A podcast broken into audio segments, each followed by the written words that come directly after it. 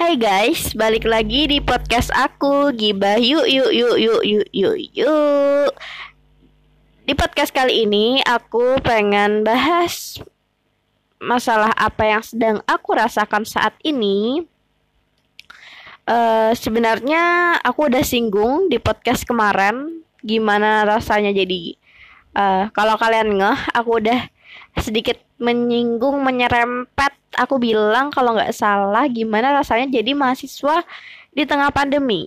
Uh, jadi kan ada banyak ya macam-macam mahasiswa, ada mahasiswa baru, ada mahasiswa pertengahan, ada mahasiswa akhir dan aku sendiri pribadi mengkategorikan diriku sebagai mahasiswa tanggung. Kenapa mahasiswa tanggung? Karena mau dibilang mahasiswa akhir tapi jatah studi masih ada berapa tahun? Nggak akhir-akhir banget mau dibilang mahasiswa baru tapi udah nggak ada kuliah lagi gitu loh. Dan mau dengan PD-nya aku bilang mahasiswa akhir kan uh, mahasiswa akhir jadi salah satu sorotan yang paling digaris bawahi di saat pandemi gini ya. Jadi banyak kebijakan untuk mahasiswa akhir uh, saat pandemi ini ada. Untuk kampusku sendiri itu memang ada beberapa kebijakan untuk mahasiswa akhir, tapi uh, mahasiswa akhir yang bener-bener akhir gitu nggak uh, dan aku ngerasa itu nggak untuk aku jadi makanya aku nggak menamakan diriku sebagai mahasiswa tanggung. Eh, mahasiswa akhir. Aku menamakan diriku adalah mahasiswa tanggung. Tapi aku nggak akan bercerita tentang kebijakan itu. Aku cuma pengen cerita gimana rasanya jadi mahasiswa tanggung di saat pandemi ini terjadi. Nah, jadi kayak udah aku ceritain sedikit di awal, aku itu udah gak ada kuliah, tapi juga uh, juga masih ada jatah kuliah beberapa tahun. Ya bukan maksudnya aku pengen memaksimalkan ya masa studiku, cuman emang kalau misalnya ada niat jahat pengen ditunda-tunda berapa tahun lagi itu masih bisa, cuman ya enggak enggak enggak pengen enggak pengen. Pengen cepet-cepet. Pengen cepet-cepet. Orang tua udah nanya kapan gendong anak gitu. Enggak enggak enggak enggak jadi aku tuh sudah nggak ada kuliah kan, tapi aku tuh belum PKL di mana teman-temanku itu udah PKL. Uh, eh, PKL itu praktik kerja lapangan. Eh, praktik kuliah lapangan apa praktik kerja lapangan ya? aku lupa, sumpah guys aku lupa. Praktik kerja lap eh, praktik kuliah lapangan deh kayaknya. Nah, jadi aku tuh belum PKL sama sekali. Iyalah, belum PKL sama sekali di mana teman-temanku udah PKL. Nah, kan gini ya, sistem kuliah kita kan dari offline itu jadi online. Iya kan? Kayak uh, kuliah online, mengajar online, tugas online atau uh, apa namanya? Uh, seminar online, pendadaran online. Lah masalahnya aku belum PKL, guys. Gimana caranya PKL online emang bisa gitu? Nggak bisa kan PKL online harus bener-bener PKL offline. Ya nggak sih? Atau aku belum dengar kebijakan kita boleh nggak PKL ya? Tapi setahu aku ya masih nunggu sampai semua ini baik-baik aja gitu baru bisa lanjut PKL lagi. Sedangkan aku itu PKL-nya guys di rumah sakit. Nah tapi aku bukan bukan dokter bukan perawat bukan farmasi bukan analis. Bukan aku bukan bagian dari itu semua. Tapi emang aku PKL di rumah sakit. Sebenarnya e, bisa sih di tempat lain. Cuman nggak tahu jalannya aja gitu nonton di rumah sakit. Kemarin tuh udah hampir PKL udah tinggal ngantar surat. Cuman karena pandemi ini ini bener-bener ya. Jadi uh, aku ceritain dulu gimana ya? Iya, aku ceritain dulu deh ya gimana cerita PKL-ku. Jadi aku tuh harusnya udah PKL semester lalu. Semester 7, semester 7 bah bahkan. Eh, kesebut padahal aku pengen tutup nutupin semesterku nggak apa-apa deh di episode ini bocor jadi aku tuh harusnya udah PKL di semester 7 cuman uh, pertama aku ngantar surat ke salah satu rumah sakit yang ada di kota ini. Itu nggak keterima nggak keterima. Terus uh, ya udah karena masih pertama kali ya udah biasa aja masih santai kan ketolak baru ketolak sekali gitu loh. Udah nggak masalah gitu. Nah terus uh, akhirnya aku nyoba ngirim surat PKL ke salah satu rumah sakit lagi. Ke salah satu rumah sakit lagi. Nah itu aku ngantar surat PKL sebelum KKN terus aku selesaiin KKN masuk kuliah itu aku ngantar surat PKL nah katanya di situ bisa. Terus uh, kita sambil kalau nggak salah tuh sambil nunggu kebijakan sambil nunggu proses surat di sana agak lama gitu. Nunggu kan di sana uh, sampai akhir akhir semester gitu itu kat itu sebenarnya udah ada omongan katanya udah ada omongan kita udah bisa PKL gitu. Cuman kayak tiga hari apa seminggu gitu tiga hari apa seminggu sebelum PKL itu katanya nggak bisa karena ada kebijakan baru di sana harus uh, nggak ada ada persyaratan dari sana yang nggak bisa dipenuhi jadi kita nggak bisa PKL di sana Padahal uh, itu tiga hari sebelum kita PKL kemarin tuh kayak udah deal-dealan tanggal gitu loh. Ini sumpah sakit banget kalau diceritain. Karena kita nunggu satu semester. Kita nunggu satu semester untuk PKL, tapi tiba-tiba uh, caw gitu aja. Uh, gitu pokoknya uh, kita kayak uh, akhirnya nggak jadi PKL di sana karena katanya ada peraturan baru tiba-tiba ada peraturan baru ke ada peraturan baru jadi kita nggak bisa PKL ya udah kita dengan ikhlas satu semester menu. Kenapa ini aku klarifikasi dulu. Kenapa kita? Karena itu aku daftar PKL-nya bertiga. Bertiga sama teman aku eh bertiga sama aku. Aku sama teman-teman aku. Kita bertiga daftar PKL kita udah nunggu selama satu minggu eh satu minggu satu semester ternyata nggak jadi. Ya udah it's okay it's okay nggak apa-apa. Itu waktu liburan tuh waktu liburan kita masih di kampung. Ya udah nih kan tanggung tuh tanggung. Ya emang salah sih sebenarnya tapi mau gimana ya udah terjadi.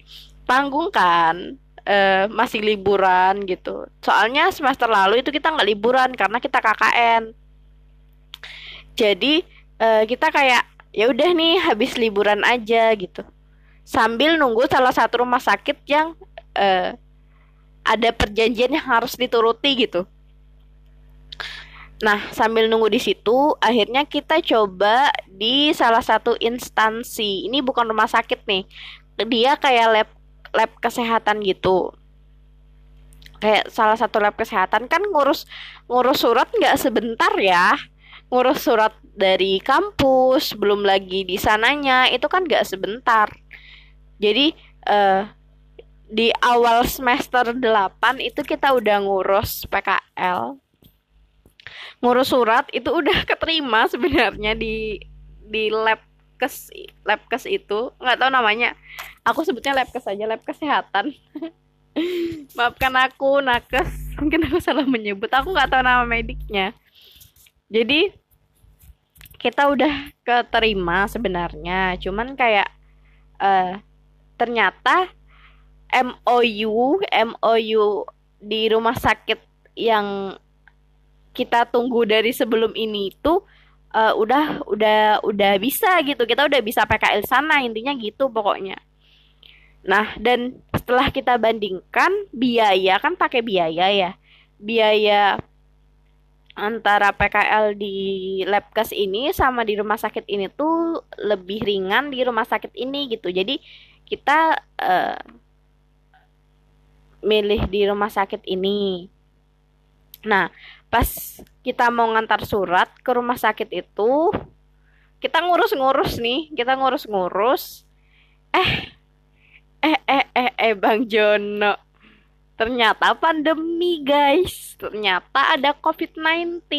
Jadilah kita nggak bisa karena rumah sakit, rumah sakit eh, tempat kita pengen PKL itu rumah sakit rujukan COVID-19, rumah sakit. Ih, jadi itu dua temenku udah pulang, aku masih di sini. Jadi kita nggak jadi PKL sampai sekarang. Ya Allah. itu sih sebenarnya yang diresahkan gitu. Kalau PKL kan nggak bisa online ya. Terus juga, uh, tapi bersyukurnya sebenarnya aku ini di masa-masa di oh, di fase-fase aku sekarang tuh kan lagi zaman-zamannya sempro gitu ya. Lagi zaman-zamannya sempro. Sebenarnya aku tuh bisa sempro. ah, ada banget ini ya. Pede banget ya. Tapi aku amin karena aku sebenarnya bisa sempro kayak di ah jadi di jadi target aku kemarin sebenarnya aku harus sempro aku harus sempro sebelum aku harus sempro sebelum PKL Nah, jadi di awal semester itu aku udah mulai nyusun proposal nih. Udah ada pembimbing satu, udah ada pembimbing dua, udah malah udah nyusun bab 1, bab 2, bab 3 itu udah selesai, tinggal revisi-revisi doang. Nah, di mana aku yakin uh, mi, gimana ya? Minggu depan aku yakin aku sempro. Dan sedangkan minggu depan itu udah kuliah udah disuruh di rumah, udah nggak boleh ada kegiatan lain-lain lagi gitu. Nah, di situlah mulai kendor karena emang ada pikiran wah ini belum PKL jadi kayak sempro duluan tuh juga kelamaan. Terus aku juga datanya data eksperimen kan. Harus ngambil data gitu nggak bisa juga ngambil data gitu uh, jadilah uh, di awal-awal pandemi itu aku ingat banget sekitar masih tanggal belasan tanggal 17 kalau nggak salah. Tanggal 17 Mei itu aku masih revisi satu kali. Eh 17 Mei 17 Maret. Itu aku masih revisi 17 Maret ya? Iya deh 17 Maret. Itu aku masih masih revisi nih sama dosenku. Masih ada beberapa hal yang harus diperbaikin. Terus aku tunda terus tunda terus tunda terus tunda terus tunda terus. Sampai akhirnya lebaran guys. Sampai akhir lebaran tuh bayangin dari Maret April Juni. Itu proposalku belum kelar-kelar sampai sekarang Juni tapi sekarang udah aku revisi sih. Eh sebenarnya ya kalau kalian tanya kenapa kenapa nggak sempro duluan gitu? Kan bisa sempro online. Ya bisa memang bisa. Cuman uh, ini hal yang nggak bisa kalian terima mungkin atau hal yang nggak bisa akal kalian pikirkan. Kayak uh, ada aku tuh ngerasa kayak wah aku belum PKL terus gak bisa ngambil data juga. Jadi kayak ada rasa malas ada rasa bimbang gitu loh buat bimbingan. Bukan malas sih kayak lebih tepatnya tuh ke bimbang. Bimbang ragu sedih takut. Apalagi yang dipikirin tuh belum PKL kan terus juga ada pikiran jahat merasuk ke dalam otakku tuh bilang ngapain kamu uh, apa namanya ngapain kamu sempro cepet-cepet? Orang belum PKL juga nih masih banyak waktu ya. Apalagi untuk tipe-tipe kayak aku kan orang yang suka di akhir-akhir waktu gitu. Kalau nggak di kalau nggak dekat deadline itu nggak bakal sesemangat eh nggak bakal terpacu gitu loh. Nah kayak gitu gitu loh. Jadi kayak apalagi bimbingan online ya. Aku nggak tahu orang-orang juga ngerasain hal yang sama atau nggak sama aku. Ya ada perasaan e, nanti dulu deh nanti dulu deh nanti dulu deh. Ya akhirnya kayak aku gitu loh. Sampai dua bulan masuk tiga bulan itu nggak selesai selesai apanya e, proposalnya. Sebenarnya proposalku tuh sudah selesai sudah aku perbaiki gitu cuman karena ada perasaan tadi perasaan karena belum PKL perasaan bimbang takut ya sebenarnya nggak tahu juga apa yang ditakutin gitu. Jadilah uh, jadilah tertunda-tunda belum sempro-sempro sampai sekarang. Gitu. Ya karena emang aku nggak ambis aku nggak ambis aku pemalas ya. Parah banget kan tambah online kayak gini nggak ada teman untuk berbagi cerita. Ada sih sebenarnya cuman aku ah gitu deh pokoknya. Jadinya ya tertunda-tunda emang sih salah aku sebenarnya. Salah aku kenapa jadi anak pemalas gak ada motivasi. Tapi nggak apa-apa nggak apa-apa. Mungkin aku bakal coba usut benangnya satu persatu mulai perbaiki, perbaiki semuanya. Uh, kayak ini kan aku udah bimbingan nih. Alhamdulillah banget udah bimbingan. Ya walaupun aku yakin sih bakal masih ada revisi lagi. Cuman ya seenggaknya ada satu langkah walaupun kecil yang sudah aku lakukan gitu. Uh, itu sih sebenarnya makanya aku kasih nama aku mahasiswa tangguh karena ya itu uh, apa namanya PKL juga belum kan. Jadi ya tanggung banget gitu loh. E, misalnya udah PKL kan enak ya? Nggak enak sih maksudnya ada se ada keuntungan juga gitu bisa sem seminar proposal online, bisa kompre online, bisa semhas online gitu. Sedangkan kalau PKL itu nggak bisa online, jadi harus nunggu. Nggak tahu nunggu sampai kapan. Semoga ada jalan keluarnya. Uh, apa ya? Mm, mm. Ba banyak sih aku dengar cerita orang seminar proposal online. Sebenarnya bukan nggak bisa cuman nggak tahu kenapa. Dari dari da, memang salah dari dalam diri aku sendiri gitu yang malas yang nggak mau. Jadi kayak luntang lantung gitu loh apalagi kebijakan dari kampusku ya. Ini kebijakan dari kampusku tuh emang uh, cuman yang cuman yang di cuman yang udah akhir sama udah ada syarat apa ya udah ada syarat maju Semhas doang yang yang bisa dibebaskan UKT. Dibebaskan UKT apa ditangguhkan UKT ya? Nggak tahu, pokoknya ada keringanan gitu. Sedangkan kita ini nggak ada. Padahal kita nggak ada kuliah. ya salah sendiri sih, kenapa dilambat-lambatin ya? Iya. Aku tahu kok kalian pasti pada dasarnya pada akhirnya akan menyalahkan kepada diriku dan aku sudah menerima itu dengan lapang dada. Aku sudah tahu salahku apa. Tapi nggak apa-apa. Namanya hidup pasti ada naik naik turun pasti ada di atas pasti ada di bawah. Pembelaan terus. Ya gitu deh cerita dari aku yang sekarang sedang terluntang lantung. Berusaha untuk mencapai tepi doain teman-teman yang dengerin doain aku biar dilancarkan segala urusannya. Udah deh itu aja kali ya podcast dari aku. Bye bye